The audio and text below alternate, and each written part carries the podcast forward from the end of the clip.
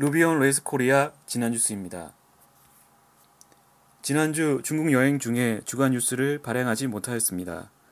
중국에서 인터넷 속도가 너무 느리고 주요 사이트 몇 곳이 막혀 있어서 주간 뉴스를 작성할 수 없었습니다. 중국에서 구글은 접속할 수 없지만 GitHub과 Stack Overflow는 접속할 수 있었습니다. 로밍 속도가 너무 느려서 중국 유심을 구매하는 편이 좋습니다. 2015년 6월 넷째 주 소식입니다. 어떤 서비스가 Ruby on Rails를 사용하는지 궁금했거나 Rails를 모르는 사람에게 활용 사례를 듣고 싶은데 답답했던 적이 있습니다. 그래서 rubyworld.github.io GitHub 페이지를 만들었습니다. Ruby on Rails를 사용하는 서비스 모음 페이지에 제안하고 싶은 사항은 GitHub 페이지 아래에 댓글을 달거나 RORLA KR의 rubyworld GitHub 저장소에 올릴 수 있습니다. 박사님은 WYSIWYG 웹 에디터인 Summernote를 사용하여 이미지 업로드를 하는 방법을 블로그에 올렸습니다.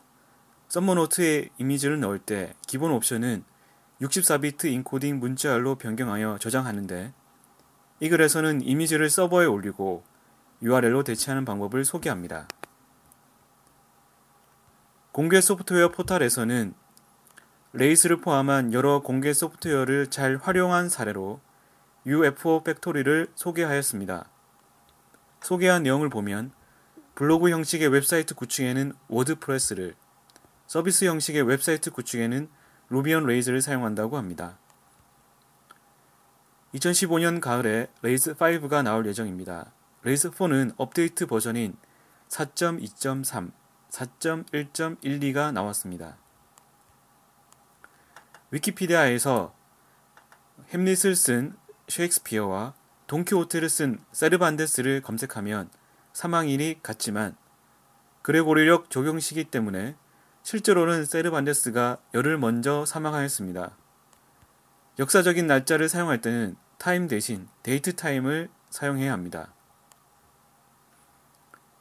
벨라루스의 예고르 보로비에브는 자신의 Medium 블로그에 Rails 버전 3와 4의 애플리케이션을 동시에 실행하면서 세션을 공유하는 방법을 올렸습니다.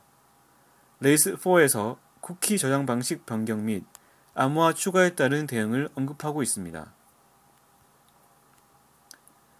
bestgems.org에서는 Ruby gem 다운로드 수를 기준으로 순위를 표시합니다.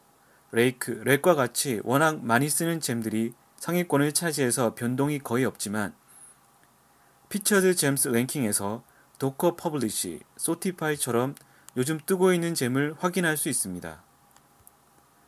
스톡홀름의 라시미 야다부는 Ruby conference를 알려주는 모바일 앱 Ruby Raven을 open source로 공개하였습니다. 다음으로 gem을 소개합니다. 페도라 루비 그룹의 gem compare는 gem의 버전별 변경 사항을 확인하는 RubyGems plugin입니다. 변경된 라이센스, 파일 등을 확인할 수 있습니다. 다음으로 행사 모임입니다. 이번 ROR 랩과 서울 루비 오프라인 모임은 취소하였습니다. 다음으로 읽을 거리입니다.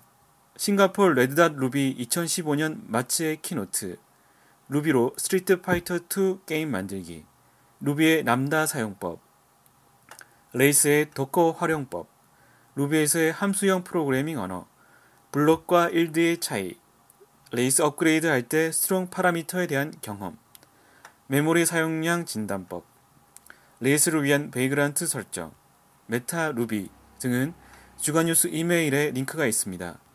여기까지 지난 뉴스였습니다. RORLab 주간 뉴스는 누구에게나 열려 있습니다. 주간 뉴스는 rorlakr@gmail.com으로 이메일을 보내주시거나 slack.rorlab.org에서 Slack에 사용할 이메일을 등록한 후 rorlab.slack.com의 weekly 채널에서 채팅할 수 있습니다. 주간 뉴스 CP 낭독 와그 감사합니다.